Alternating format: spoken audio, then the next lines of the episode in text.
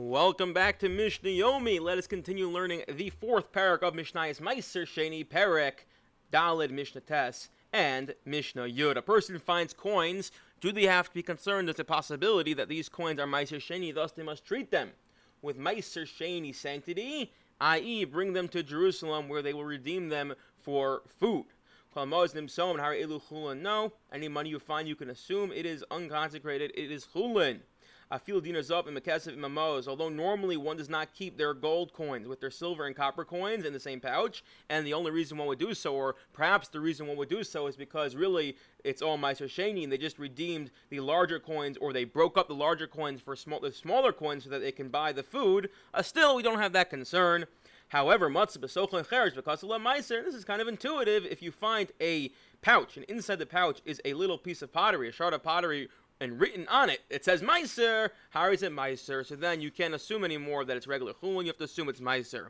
And just like we apply these laws to Maaser, it's going to be the same in other areas as well. In Motzi Kli, because of the korban, you find a Kli, you find a vessel, and it, it's written on it, it says korban, sacrifice.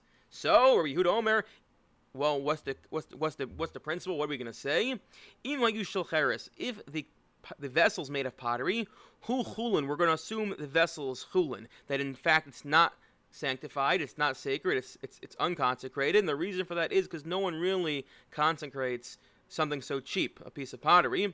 However, mashmasocha korban. So why then does it say korban on it if no one consecrates some uh, a piece of pottery? And the answer is very simple because the contents of this uh, pottery contain a korban. The flour inside it, perhaps, is his mincha.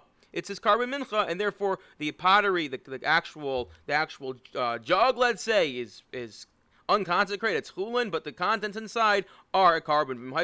However, if it's, it's matechas, who korban mashmasocha chulin. But what if it's it's it's metal? So then we can assume the reason it says korban on it is because the actual vessel is is sanctified, but what's inside of it is unholy, is not unconsecrated, is not sanctified. Amr says says the Chacham, says the sages, ain't there People don't normally place non-sacred items into sacred vessels. It's kind of funny. If you have a, a vessel that says sacred on it, so we would assume they'd also keep the sacred items in, inside of it. It kind of doesn't make a lot of sense. Why would you have the wrong label on it? And therefore, in the, the way we pass and the way we follow is the Chachamim that if you have a metal vessel and and if you have a metal vessel that has um, says sacred on it, so then we, what's inside it is also sacred. I wish you all a wonderful day.